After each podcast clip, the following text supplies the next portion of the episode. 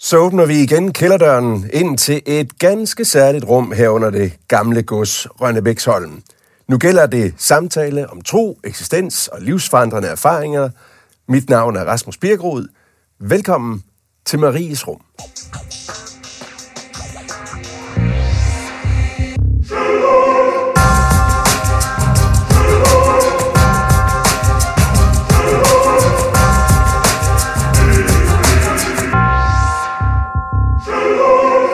Så sidder vi hernede igen, her hvor Grundtvigs store kærlighed, Marie Toft, holdt gudelige forsamlinger midt på 1800-tallet.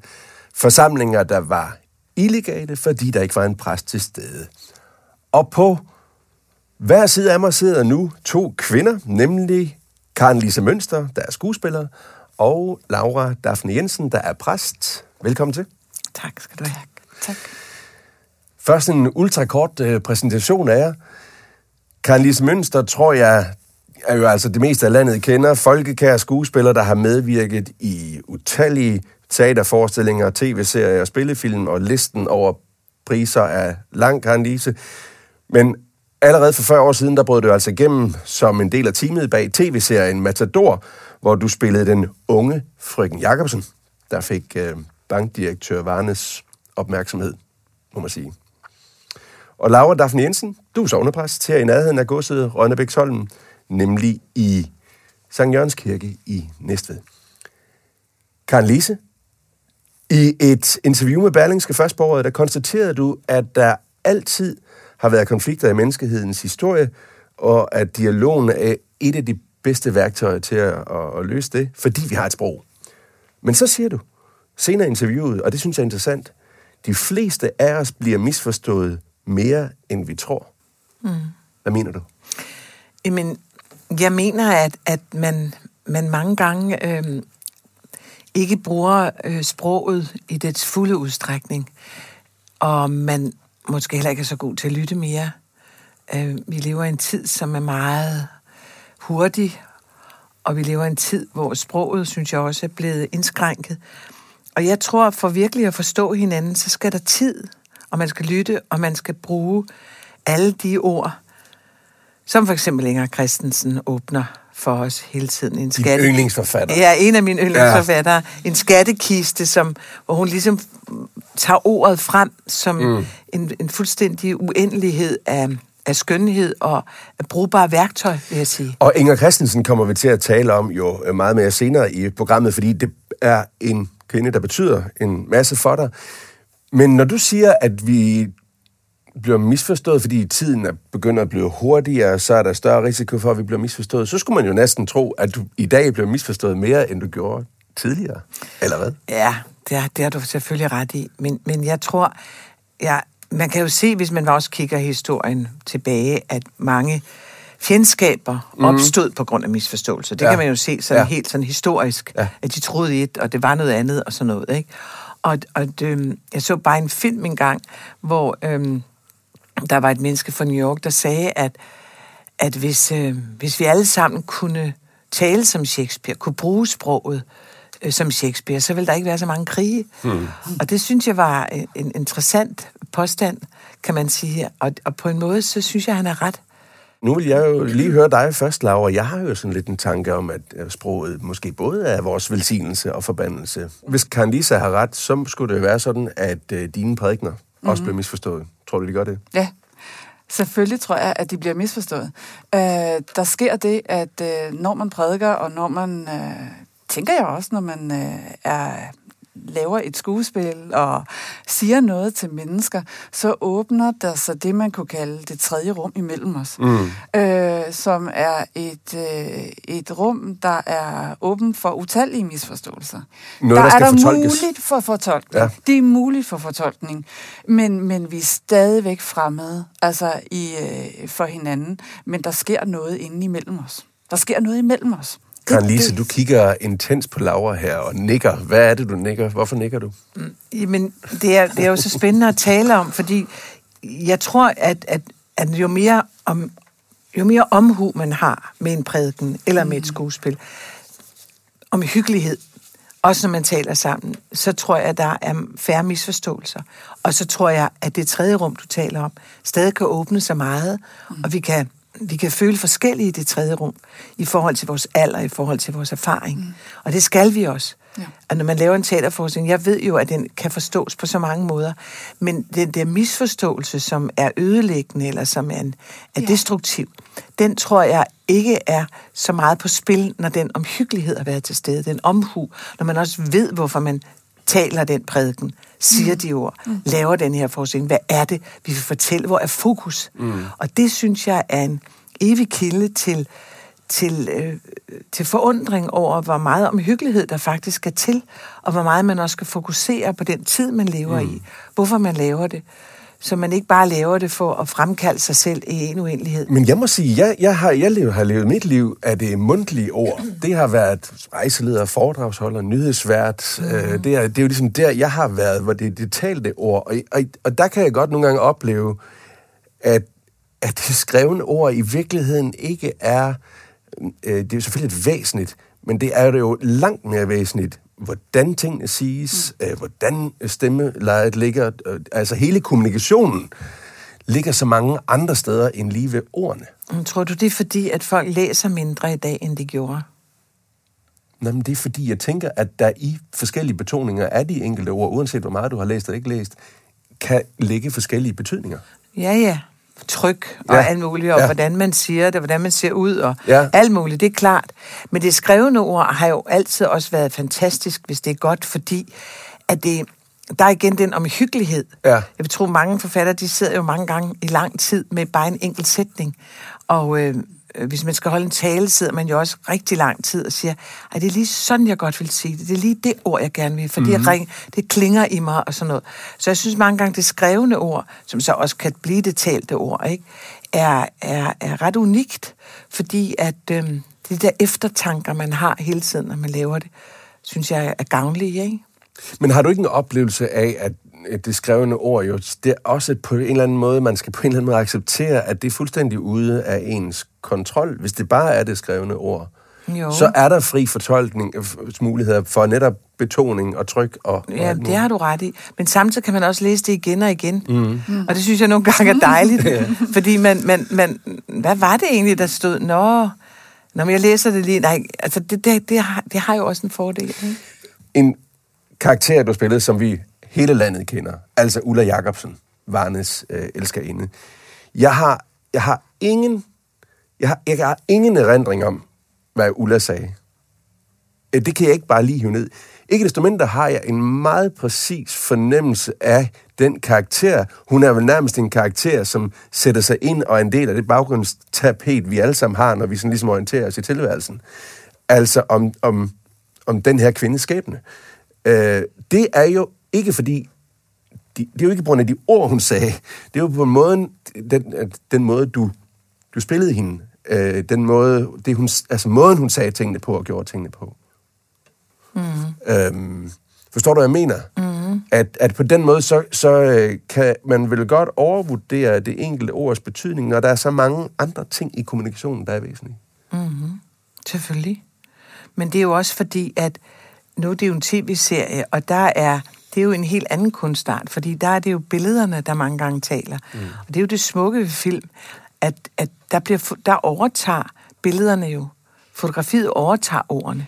Ligesom også, man kan sige, musik overtager ord. Mm. Og så kommer... Altså, der kan du lave bare et enkelt billede. Der kan du lave den største øh, fornemmelse af melankoli, uden der bliver sagt et ord. Du behøver ikke engang at se et ansigt. Du kan se en, en vej, en allé med et, en tåge og en dis, og så hvis fotografen lige rammer det rigtige lys, så, så bliver du pludselig sådan mættet af en melankoli eller en lykkefølelse i et andet billede. Mm. Så det er jo nok det, at der, det, det, der, i film synes jeg ikke, at ordet er så vigtigt. Der er det, der er det billederne, der, der er i spil, ikke? Karen Lise Mønster, du øh, fylder 70 år her til mig. Åh, oh, ja. Så sidder du og ryster på hovedet. Men det er mm-hmm. rigtigt nok, det gør du altså. Ja, det gør jeg. Men når jeg ryster på hovedet, så er det ikke fordi, at jeg har jeg aldrig haft sådan noget med, med alder. Det må man ikke have. Men det er bare det, da jeg blev 50, synes jeg, det var okay. Og ja. 60 var da også fint. Men 70 synes jeg alligevel, ja. okay, nu, øh, Nu er jeg gammel. Men, det, det er ikke mange, det har vi jo lige snakket om, inden vi gik gæst, det er ikke mange rynker, vi kan, vi kan se på dig. Uh, men det er jo heller ikke det, det handler om nu. Nej, det er det nemlig ikke. så, men det betyder jo også, det får mig til at tænke, at det er klart, at du jo så rummer noget livserfaring, som andre kan, kan læne sig op af. Og der sagde du for nogle år siden, øh, jeg tror det var til Christi Dagblad, at tvivlen er din følgesvend, og så sagde du helt præcis til citat, når tvivlen dukker op, er det et signal om, at jeg er på vej i rigtig retning. Mm-hmm. Hvordan er du kommet frem til den erkendelse? Ja, fordi tvivl er jo noget andet end usikkerhed, ikke? Synes mm. jeg, for mig. Mm. Altså usikkerhed er aldrig rart, fordi så står man ligesom og, og bliver nervøs og sådan noget. Men tvivlen, synes jeg, er en følgesvend på den måde, når man arbejder med, med kunst, at man, at når den dukker op, så være rolig i den og sige, det kunne også være sådan eller sådan. Fordi det er jo svært at sige med mange ting, at det lige er mhm. sådan. Men jeg synes bare, at hvis man stiller sig til rådighed til værket, vi har et værk her, vi skal lave, og man stiller mm. sig, så synes jeg, at man kommer lidt væk fra sig selv. På, er det mig, og, og hvordan skal jeg nu klare det? Sådan. Og det er jo faktisk rigtig rart, at man kommer lidt væk fra sig selv. Sådan må du også have det, Laura. Ja, det, det jeg sidder og nikker. Ja, ja, fordi jeg kom pludselig ja. til at tænke, så stiller ja. du dig også til råd for værket, og så bliver man ligesom lidt ligegyldig selv. Ja. Og det synes jeg er befriende. Hvordan ser du egentlig på det, Laura? Stiller du dig til råd for værket, eller mere, er det endnu mere øh, højere op? Stiller du til rådighed for vor herre, eller hvordan tænker du om det? Jeg, øh, jeg ser det meget som om, at jeg stiller mig til rådighed for et, øh, først og fremmest i gudstjenestesammenhæng, et ord. Ja. Så i andre sammenhæng, når det er, der er et menneske, der kalder på mig og beder mig i, om at være til rådighed i en samtale, det er da et forsøg på som præst at sige, at jeg står til rådighed med min tid i en samtale. Men i forhold til det, Karen Lise også taler om, i forhold til dette med at være i ro med tvivlen, kan jeg øh, prædike over den her tekst, kan jeg, kan jeg levere det her ved de her skæbner, som jeg skal ud og holde begravelse samtale ved. Kan det ramme dig? Ja, det kan det. Og jeg tror, det kan, det kan ramme mig særligt i forhold til, øh, til ordene. Ordene, som er så store, som ikke er mine ord. Jeg tror også, det er et valg fra min side, fordi du, jeg kan mærke, at du hele tiden tvivler du ikke på dig selv. Og sådan. Jeg tror, det kan være meget hårdt, hvis man på, er på scenen øh, sådan tre gange om året, hvor man har en premiere, og hver gang skal være fuldstændig nede i kulkælderen af, kan man nu klare det her, kan man ikke klare det her. Ja, og det synes jeg er faktisk, der har jeg måske også taget et valg for mange år siden, at jeg synes, det at arbejde med teater for mig har været en stor velsignelse, for det var det, jeg allerhelst ville med mit liv. Og det vil jeg ikke gøre til en, en, øhm, en trælsom vej, mm. og en hård vej mm. hver gang. Jeg vil gøre det til lyst og glæde. Og det, det, jeg tror, det er derfor, at tvivlen så er blevet min følgesvind på en god måde, at man så siger, det er svært, hvordan laver vi det her? Nogle gange lykkes vi med det, eller ikke lykkes med det, men det er værket, der er det vigtigste. Og så ligesom smide sig selv lidt ud på sidelinjen har været godt for mig. Så jeg har kunnet bevare min glæde, så jeg ikke går ned i kulkælderen, ej, jeg kan heller ikke finde ud af, jeg er ikke god nok. For man bliver jo hele tiden fravalgt hver dag. Så det er kodeordet for jer begge to, det er at sætte sig selv i baggrunden? Ja. Og, sætte, ja. Og en, og en anden ting, vi har tilføjet til det, det kan faktisk være rigtig dejligt for sådan et menneske, også et ungt menneske som mig, siger, når der har været præster øh, førhen, og så skal jeg til at leve op til, til, øh, til det, som man har gjort. Eller, men det der med, nej, jeg står faktisk på skuldrene af nogen, der har lagt en liturgi og noget til rette for mig, som jeg kan træde ind i.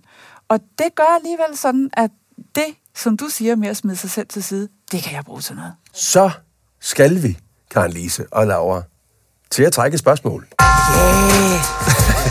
ja, jeg glæder mig til det. Sådan, det er virkelig ja, du, spændende. du stråler, når du ser på de ja. to krukker. Det kan jeg godt lide, du gør, fordi ja. jeg er også glad for dem.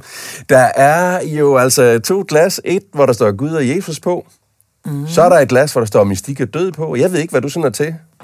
Altså, jeg synes, mystik og død, det er spændende. Øhm, Gud og Jesus, det er Bare roligt, du får ikke nogen bibelcitater, du skal svare nej, på. Nej, nej. sådan mere, jeg, jeg tror, jeg tager på, et, et mystik og død. Ja. Må jeg trække en lyt, hvis det er dårligt? Ja, nu skal vi lige prøve.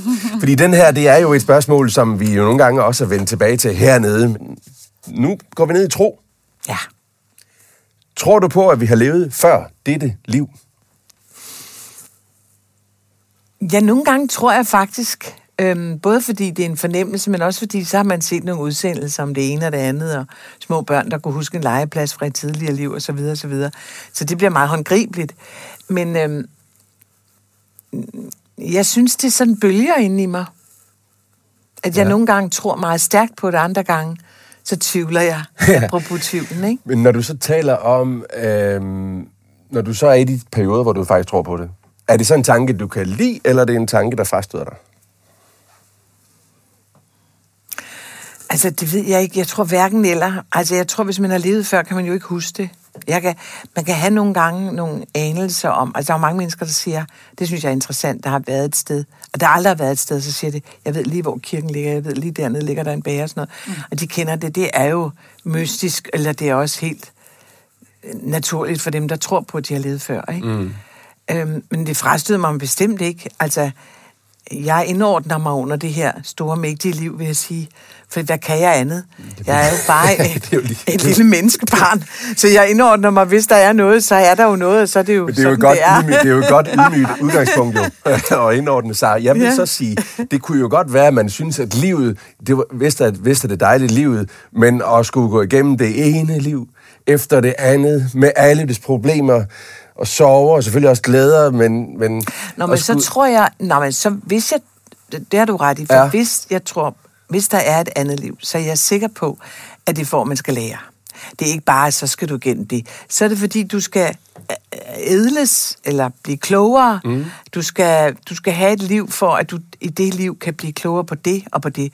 Sådan tror jeg, det er. Jeg tror ikke bare, det er sådan en trummerum. Jeg tror helt klart, der er en mening med det. Hvilket jo så medfører, at når vi bliver født som nyfødte babyer, så vil vi i givet fald, Karen Lise, ikke være et helt fersk nyt barn. Så kommer vi allerede ud med noget. Jamen, det kan man næsten se i de øjne på et nyfødt barn. Det er jo det, er jo, det, er jo det mange taler om, mm. at et nyfødt barns blik er, er øh, udgrundeligt klogt. Øh, og det, det, er jo, det er jo sådan noget, der virkelig gør indtryk, fordi jeg synes, det er der, man virkelig møder noget for mig guddommeligt. Ikke? Mm. Og jeg, jeg vil jo, altså, vi, jeg tror, vi alle sammen dybest set gerne vil tro på noget. Mm. Ikke kun et liv efter døden, mm. men noget efter døden. Eller der findes en højere magt, som er lys og fuld af kærlighed og, og til evig tid.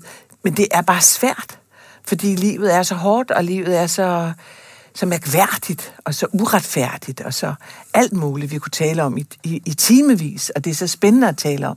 Men, men det er bare noget, jeg tror, de fleste af os gerne vil, og det kan man jo også se, hvis man ser tilbage i tiden selv. Vores folk fra millionervis af år siden har troet på noget. Mm. Ikke? Har vi levet før, Laura? Jamen, altså, det, der må tvivlen også ligesom komme mig til gode, når jeg siger, når jeg siger, jeg, jeg hælder over i den anden nej. Mm. Øh, ikke i det der øh, ringliv, for der kan, det, der kan det lige så godt også gå den anden vej, som jeg synes er en ubehagelig tanke. mener du med ringliv? Eller altså, du ved, øh, livet, der kører igen i et nyt liv, og igen griber i det næste liv. Ja. Og der kan man jo også ligesom på en eller anden måde arbejde med en tanke, som er øh, hinduistisk, at, at, at man også kommer til at lave nogle rigtig forfærdelige ting i det her liv, som man så i næste liv må gøre op på og straffes Men, jeg, for men, i men, næste... men jeg, jeg er ikke inde i at tale buddhisme eller hinduisme, men bare holde mig til det her, fordi øh, så, ellers så ender vi i nogle kasser, som der ikke er nogen grund til. Men mere bare, har vi levet før det her liv?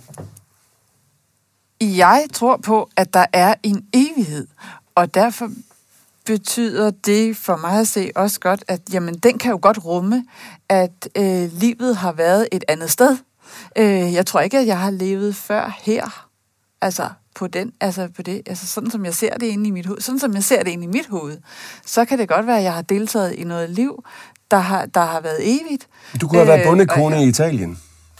det kunne jeg da godt. Er det- kunne det- Øh, kunne det- der, kunne det- der må det tvivlen virkelig komme mig til gode. Ja. Men det tror jeg ikke, Det- at, jeg, at jeg har. Øh, det, det har jeg ingen øh, ligesom på en. Der er ikke noget, der resonerer i mig. Jeg kan godt, mm. jeg kan godt forstå, at jeg kan godt forstå de der. Men resonansen kunne jo være i det, Karen Lise siger, at det der, man har hørt med, at folk ja. netop har kunne kende ting, steder, hvor de ikke har været før.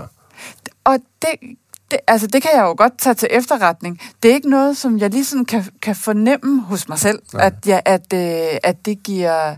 At det er, en- jeg kan godt fornemme en déjà vu-oplevelse, eller noget, der kommer til mig, som, hvor jeg tænker, ej, det har jeg en fornemmelse af, at mit liv, det danner sløjfer. Det, det der store i livet, som du taler om, det store, ubegribelige, mm. uforståelige, fantastiske ved, at universet er så stort, og at... Øh, at der er ting, som, hvor jeg kan sådan fornemme, at der er noget, der er større på færre. Det er slet ikke det. Men Karen Lise, når du sådan, er det et spørgsmål, du har stillet dig selv før? Nej, men det er jo også sådan meget sådan...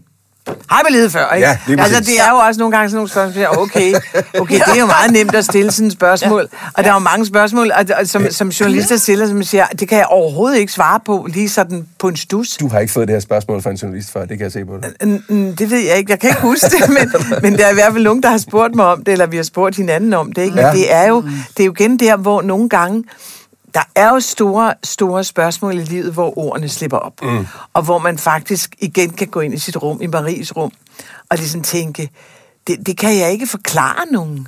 Jeg kan ikke, og så er der nogle digtere, og det er jo det interessante igen, hvis der er jo nogle digtere, der faktisk nogle gange kan komme med noget, hvor man siger, åh, det er lige sådan, jeg føler. Jeg kunne aldrig nogensinde Åh, der er vi igen. Vi nærmer ja, os Inger Christensen. ja, ja, ja, vi nærmer os ja, ja. Vi nærmer os. Men du ved, hvad jeg mener, ja, ikke? Ja, det er- men, men, men jeg tænker, altså så vil jeg spørge på en anden måde, øh, Karen Lise. Hvis vi nu vedtager, ja, vi har levet flere liv før, og det var en viden, vi havde, vil det gøre en forskel for dig i dit liv? Nej, egentlig ikke, tror jeg faktisk. Altså for det første kan man ikke vedtage sådan noget. Det er jo derfor, at tro er tro, og ikke fakta. Så, så det kan man ikke. Nej. Altså det er fuldstændig umuligt Det, at gøre. jeg skal bare have dig ind i tanke. Ja, det kan tanke, jeg godt mærke, men, øh, men, men, men det er en mærkelig tanke at gå ind i, fordi man Ja. ja. kan ikke vedtage det. Mm. Så derfor så vil jeg sige, at jeg tror ikke, det vil forandre det, fordi livet for mig er jo en bevægelse hele tiden, fra man bliver født og til man dør. Ja. Og hvis man hele tiden tænker på det som en bevægelse, og ikke mm. som en stagnation, men at man hele tiden vil være nysgerrig, åben, tvivlende for det liv, der nu er kommet til en, så tror jeg, at man, man bølger i alt det der, og spørgsmålene kommer fra morgenen, når man vågner, slår øjnene op og siger, Gud, endnu en dag truer, hvordan kommer jeg igennem den? Og så finder man sine holdepunkter, sine små mm. ting, hvor man siger, det er det, jeg vil i dag, det er det, jeg vil prøve at undersøge, det er det, så man aldrig bliver doven med sit liv. Det tror jeg er det allervigtigste. Ja, og der tænker jeg, det, det der er der gode ved den der usikkerhed, eller du formulerer den så ikke som en usikkerhed, det, det kan jeg godt finde på. Jeg, kan- jeg kan godt se en gave ved usikkerheden faktisk, også den der vaklende. Mm. Det er faktisk, at øh, umærkeligt, så kan nogle gange troen komme og redde en øh, fra usikkerheden, hvor man har en fornemmelse af, hov, det var en krog, det var en gave til mig, der kom her, hvor jeg faktisk lod mig selv også vakle, fordi man kan også godt arbejde helt bevidst med det. Altså, og Ja. også bevidst arbejde med, det gør jeg mere og mere, efter jeg ligesom har fået børn. Med en åbenhed for det naive også. Altså, hvor man siger, det er ikke kun en dårlig ting, at jeg som mor lærer at lege lidt. Altså, lærer at lægge det på hylden, der egentlig er det kloge, Men for at der er noget, der kan lege Den i naive her, det er da sådan. lige præcis det, jeg, jeg, jeg har godt et forsøg på her. Den naive ved at stille spørgsmål, har vi levet flere liv? Så gå der med ind på tanken, Laura. Jamen, jeg vil da gerne gå med ind på tanken, mm. men jeg er da også nødt til at være ærlig mm. og svare ud for det, jeg tror. Mm. Og, og det, jeg tror, er, at den evighed er større. Ja. Altså, den evighed, som er i Gud, er større, end vi kan forestille os det. Nu taler Laura om Gud. Er der en Gud i din verden? Der er noget guddommeligt i min verden i hvert fald. Hvad er forskellen? Forskellen er, at der er mange, der taler om Gud og han og Gud, og det, det har jeg lidt svært ved. Jeg kan sagtens øh, læse det nye testamente som en, en, en, en, en virkelig en øjneåbner for mange, mange ting, som jeg synes er rigtig smukt, og en, en virkelig vigtig redskaber, vi mennesker kan have.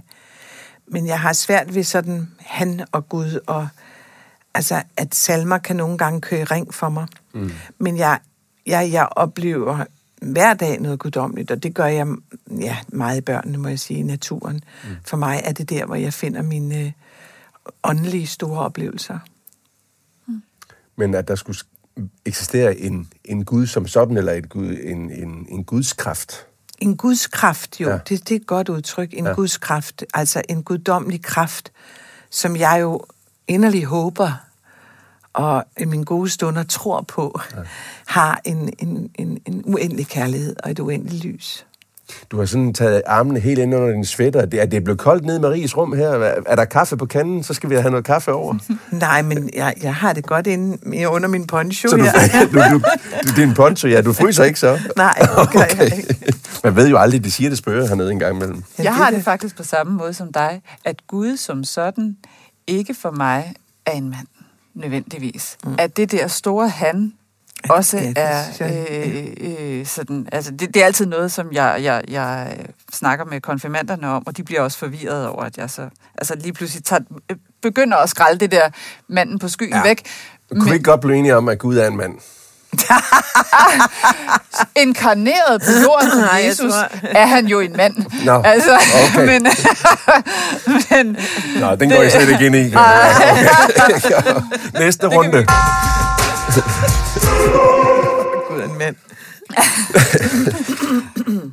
Nogle gange kan store hændelser i livet være det, der giver os de livsforandrende erfaringer. Andre gange kan det være de næsten umærkelige, en øjenkontakt, en tone måske, en stemning, en vibration eller blot et ord. Karen Lise Mønster har på forhånd skrevet et ganske kort brev til os om en livsforandrende erfaring, hun har gjort sig. Karen Lise, værsgo at læse op. Det, det var det. Så er det begyndt. Det er. Det bliver ved. Bevæger sig videre.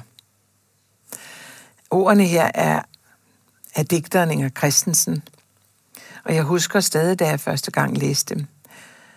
Det føltes som en, en stærk vibration. Og øhm, poesi har altid været en del af, af mig, en del af min bevægelse øh, som menneske.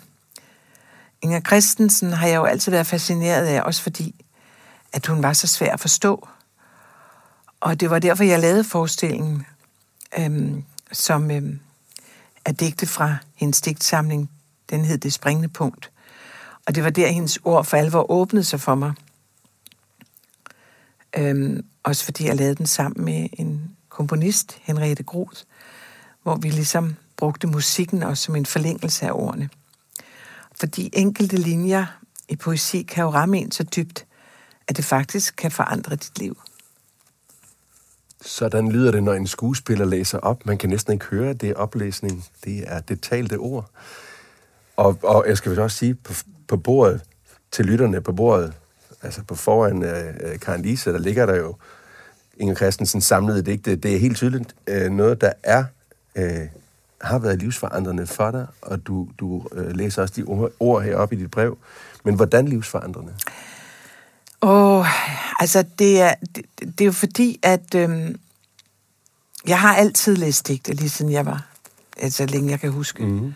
Og jeg skrev også digte, og kærlighedsdigte, når man blev forelsket, og fik digte. Det var jo, det var på en måde en hverdag. Øh, og jeg, jeg kan også mærke, at folk har, har nogle gange har svært ved poesien. For mig er den meget enkel, men Inger Christensen var ikke enkel. Og øh, det tror jeg ikke, øh, det tror jeg hun for mange ikke er. Men samtidig så kan hun jo så kan hun skrive en poesi, som går lige ind. Og det er nogle gange så svært at forklare. Må jeg ikke læse det der Jo, digt om, om øh, pludselig rød plet, hvordan hun laver en sådan en, vi, vi har det der Marie, Marie, med Marolle flyver op til, hvor herre beder om godt hver morgen, ikke? Hvordan hun laver den sætning om for os, som bliver en skønhed, som virkelig rammer ind i mit hjerte. Hun skriver, Pludselig rød plet på min sommerarm. Barndoms tålmodige fingerspidsengel, som fløj til vor herre og bad for i morgen. Og godt vejr er pludselig kommet. Godt vejr kan jeg holde i hånden. Marie, Marie med barn, som du fløj, i morgen er kommet. Hvis jeg kan bære dig helt hjem, bliver min kærlighed rød. Og det er jo, det er jo så svært, sådan skal man fortolke det digt, og hvad handler det om? Men for mig handler det om så mange ting på en gang. Det handler også om tro. Marie, Marie, med barn, som du fløj i morgen er kommet. Altså en, en øhm, tro på morgendagen også, ikke? Og så den der, som barnet også har, hvis jeg kan bære dig helt hjem, så sker der noget godt, som vi alle sammen har. Mm. Hvis jeg ikke træder på de der streger, så skal jeg nok få det godt, og alt det der. Det rummer så meget sådan en lille digt, og samtidig har det en skønhed i ordene, den måde, hun sammensætter det på. Så for mig, øhm, ja, det bliver, det er sådan noget, jeg kan gå med hele dagen og have, og hun har jo også sit vanvittigt smukke alfabet, som starter med, som vi alle Ja, sammen digtet kender. alfabet, der hedder alfabet, Ja, ja. rigtig digtet alfabet. Mm. Og det starter jo med, aprikostræerne findes. Mm. Og bare den enkle sætning, aprikostræerne findes, sætter så meget i gang. Hvad sætter det i gang? Jamen, det sætter, det sætter det i gang, at de findes, og de må for guds skyld aldrig uddø. Altså, det er, det er en del af Men hun universet. kunne også startet med, at aberne findes. Jamen, det kunne hun sagtens. Ja. Men aprikostræerne er mere poetisk. ja. Men jeg, jeg, altså, jeg, jeg, jeg ved, at Laura, jeg ved det bare, fordi du ja, også har, ja, inden du blev, blev ja. præst, så har du læst litteratur og sådan noget, og nu er det mig, der er på udebane, og fair nok. Men ja, hvis, hvis, hvis jeg skulle slå op på den digtsamling og læse det, mm. Altså det, der virkelig rører mig her, det er, at jeg kan se, at det betyder så meget for dig. At her er der noget, der, der er meget vigtigt for dig, kan Lise, det her med, altså, øh, at det giver, øh, måske, nu tolker jeg, et, et glimt ind i noget større, øh, en glimt i noget, noget andet.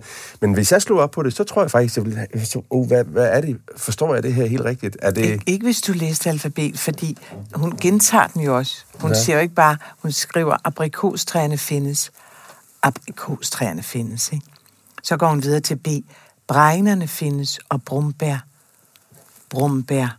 Og brom findes, og brinten. Brinten. Så det er jo ikke kun skønnet brom, mm. er brinten, og hun går mm. videre til Ja. Hiroshima, og, og koboldbomben findes. Så det er jo, det er jo sådan en blanding af, af alt, der findes i verden, mm. som hun sætter skønhed og, øh, op mod det, det, det uhyrlige også. Ikke? Mm.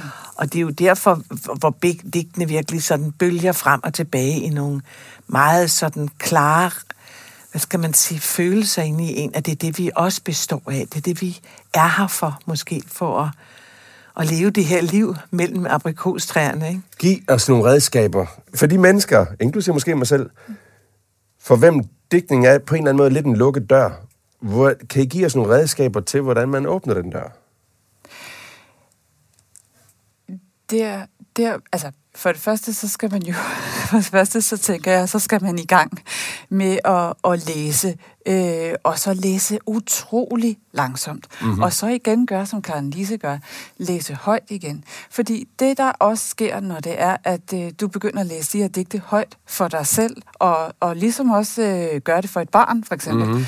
så er det, at rytmen og bogstaverne begynder at spytte ud som sådan nogle øh, rytmer, øh, der også sker. Ligesom salmernes bog, faktisk mm. i det gamle testamente. Du læser det højt, og så finder du ud af, at det er, rimmæssigt, strukturmæssigt og alt muligt utrolig lejende med rytmer og lyde og sådan nogle ting, hvad munden kan. Og så, så, starter du, så starter du helt primalt. Du starter faktisk så primalt, så du skal sætte dig selv til side og blive et barn, når du læser det der digt. Men meget håndgribeligt øh, redskab her. Er du enig i det, Karen Lise, at det også handler om at simpelthen læse højt for sig selv? Øhm, ja, jeg er meget, jeg er meget enig. Øhm, og det, du siger som et barn, altså jeg tror også det der at synge for sine børn meget tidligt, for eksempel så sødt barn lille, læg rolig og stille, så sødelig sov, som fuglen i skov. Altså allerede der får barnet jo poesien ind med modermælk, må jeg lige vil sige. Ikke? Det kan du gøre allerede, inde i, når den ligger inde i maven, ikke? Og sov mit barn så længe, jeg rører vuggens gænge. Altså, der, der, er så, der er så meget poesi i de der vuggesange allerede der. Skal du begynde? Fordi jeg tror, det er rigtigt, at man skal begynde meget tidligt med sit barn, øh, så mm. man forstår den poesi, ordene kan, for det er en helt anden måde end at- tale sammen, ikke? Ja, det er det Det er faktisk. et helt andet land, det er en helt andet univers. det afsøger, det afsøger vores verden hele tiden, og det holder os åbne for at blive ved, og blive ved med at være nysgerrig på verden, når hun er gået i gang med at skrive om verden på den der måde. Så er det en måde ligesom at øh, blive ved med at se, hvad sproget kan holde til. Og når du taler om at gøre sig umage med sproget, øh, så er det også en måde at gøre sig umage med verden på, og forstå sin verden på, og, og forstå at have kærlighed til verden på. Vi, vi har talt om, øh, inden vi, vi, vi gik ned i rummet her, øh, der nævnte du, Karen Lise, også et, et andet eksempel fra Inger Christensen, om og, og, hvor, hvorledes man ligesom sætter, stiller sig til rådighed for, for verden. Kan du prøve at læse det op? Øh, nej, du, Jamen. før du kunne du det i hukommelsen. Jeg kan prøve at huske det. Ja. Øhm, jeg ser de lette skyer. Jeg ser den lette sol. Jeg ser, hvor let de tegner et uendeligt forløb. Som om de føler tillid til mig, der står på jorden. Som om de ved, at jeg er deres ord. Men det er, det er, hvad er det, det, det giver dig af, af, af forestillinger om, om Jo, men Eller, Eller, øh, jeg, hvad- hvad jeg synes, at, at hun, hun derved sådan ligesom har stiller sig til rådighed med sine ord, fordi hun, hun ved godt, at hun er digter. Mm. Det er hun ikke i tvivl om. Hun ved godt, at hun kan skrive. Men altså lige der, altså at, at, det, at tolkningen der ligger i, at hun har en oplevelse af, at universet er på en eller anden måde, Har fokus på hende. Ja, Ja. hun vender det rundt. Ja, hun vender om, ja. at hun, hun, hun bliver... Jeg tror, hun faktisk bliver fyldt der. Det er jo min fortolkning, men, men en, guddommelig følelse. Mm. At alt hænger sammen. Verdensrummet med hende, og de ord, hun har i sig. Og de føler tillid til hende. Det er jo meget smukt. De føler tillid til hende. At hun at deres ord, at hun kan beskrive det, fordi den lette sol og de lette skyer, de er jo, de er jo tavse, de har jo ikke noget sprog. Og det, det bringer hun så ned på jorden, som hun så kan give os videre, os andre, ikke? Kan du kende dig selv i det? Når du tænker som... Nej, Som ikke, skuespiller? ikke på samme måde, nej. Du er, sted, har ikke på den Nej, måde... men det er også fordi, at jeg jo også nogle gange føler, at jeg, jeg har jo stor respekt for både komponister og forfattere, malere, som skal selv stampe noget op fra ingenting. Altså, de tager jo, de skal jo tage simpelthen materien op og, og gøre den. Og jeg er jo i den heldige situation, at jeg skal lave deres værk, ikke? Mm. Deres musik, deres, deres ord. Så det er noget andet, synes jeg. Det kan jeg så blive mere eller mindre god til, men det er en anden følelse, synes jeg. Mm. Hvad tænker du, Laura? Jamen, jeg, jeg, øhm, på den måde, som du taler om ordene her, så kan jeg godt forstå, hvad, hvad det er, Rasmus øh, siger, når du læser dem op, for eksempel. At man, det bliver altså noget andet, når kroppen kommer på øh, og, og, og fortæller de ord. Men jeg sidder og kommer til at tænke på det, som jeg så godt kan lide ved øh, skabelsesberetningen og Johannes øh, prologen til Johannes evangeliet, hvor at øh, for mig at se, så er ord, så er ordet noget, ord er mening. Ord er noget, der ligger i forvejen, som vi som mennesker også stiller os til rådighed til for, og som, som vi også øh, på en eller anden måde er begrænset overfor. Så øh, det, som, det, som i min verden, at, at øh, Gud gjorde ved at gøre sig selv til et menneske, det er ligesom at skabe mennesket, at det bliver, ordet bliver inkarneret i, i kød og blod. Og det er jo også det, der sker, når du læser op. At ordet kommer ind i et menneske og bliver givet videre. Øhm, men at, at ord på den måde bliver, bliver øh, til mening i verden. Vi er allerede ved at være ved vejs ende, men hvis vi sådan kigger lidt frem, Karen Lise, øh, så har du sagt, at der, altså, der er sådan en, på et tidspunkt har du sagt, at der er en, en, en tysthed omkring teateret, som du tror vil blive efterspurgt fremover. At der er noget, som, som teateret kan, som vi måske ikke har fået øjnene op for endnu, og det har sin fremtid foran sig. Hvad mener du med det? Det er noget, jeg også håber stærkt. Det er jo fordi, jeg synes, øh, ikke mindst i den her tid, som vi også talte om i starten, hvor alt går så stærkt, og billederne, og det, så har teater jo stadigvæk det mørke. Man kommer ind, man sætter sig, der bliver mørkt i salen, og der er tit sådan en intro nu. Mm. Nu koncentrerer vi om det, vi skal se. Mobilerne bliver slukket. Mobilerne bliver gemt væk, man må heller ikke tage billeder, selfies, noget som helst. Og man lytter. Og man skal kun lytte. Det er jo ikke... Det er jo, altså, der kan også være mange billeder i teater, men det er jo ordet, der er teateret. Og den, den, den lytning der, øh, det mørke rum, det tror jeg, der er mange, der, der savner, og jeg tror, der er mange, der savner uden at vide det. Så jeg vil jo, jeg tror altid, teateret vil bestå. Øh, og det vil have sine mærkelige veje. Den går den ene vej, den anden vej, men det vil altid bestå som det der koncentrationsrum, som vi som mennesker har brug for, fordi det er også en dannelse mm. med gode tekster øh, og gode historier. Det er en dannelse af os som mennesker. Jeg tror, det er det samme, at øh, kirken har for sig, som, som folk måske ikke for, forestiller sig, at, øh, at de på forhånd har brug for.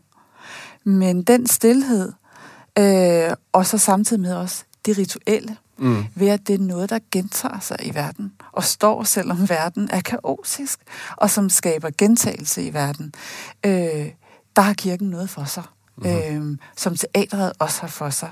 Fordi for mennesker er det uendelig vigtigt, øh, for ikke at skulle genopfinde sig selv hele tiden, og sin egen dybe tallerken, sin egen rød og sin egen historie, at der faktisk har været gentagelse øh, at der er noget, der, der ruller, øh, og bliver ved med at være det samme Fordi når jeg, når jeg, ord. Når jeg spørger ja. også jer begge to her, så er det også fordi, jeg har jo en, en stor del af mit liv også i, i Mellemøsten, hvor jeg rejser rundt og, og er rejseleder der, ikke? Og ja. der er noget af det, der virkelig fascinerer mig ved de gamle tekster i Bibelen, det er jo, at de er gamle, og at de temaer, der blev bragt til tors, det er noget, man også talte om dengang præcis på samme måde med teateret, amfiteatret, som er overalt, som viser, at også for 2.000 år siden og mere end det, så var teaterets kommunikationsform, det var, det var væsentligt. Og på den måde, så tænker jeg, tænker jeg jo egentlig, at det, at vi øh, bygger videre på noget, som, som, som har været i, i, i århundreder, i sig selv er en kvalitet. Eller er det det? Det synes jeg da i høj grad. Det. Jamen, det synes jeg da i høj grad. Mm. Det, det, det, det historie, vi har, den historik er da så vigtig for os at definere os ud fra. Og vi kan jo lære meget om de gamle grækere der. Altså, jeg har læst meget Platon, fordi vi lavede en forestilling inde på teater, der handlede om Sokrates og Platon og hans tekster. Mm. Og de var jo vanvittigt kloge, bortset var de igen behandlede kvinder som skidt. Men, øh, men samtidig var de jo meget filosofiske og interessante at læse som et menneske, der lever i 2022. Ikke? Så det har du da ret i. Jeg synes, det er til evig tid vigtigt at holde fast i de ting, som er, som er, er, er dannende for os, som er skabende for os i forhold til at få et mere bedre, et mere interessant liv og en fredeligere tid, vil jeg sige. Karen Lise Mønster, det blev så faktisk dit sidste ord. Ja. I den her sammenhæng i hvert fald. Ja. Tak fordi du kom. Ja. Og også tak til dig, Laura Daphne Jensen. Selv tak. Præst i Sankt Jørgens Kirke er det jo i, uh, i Næstved. En ny gæst, en ny præst og et nyt program venter om 14 dage. Vores podcast Maries Rum er produceret i samarbejde med Rønnebæksholm og Folkekirken i Næstved. Mit navn er Rasmus Birkerud. Tak for nu.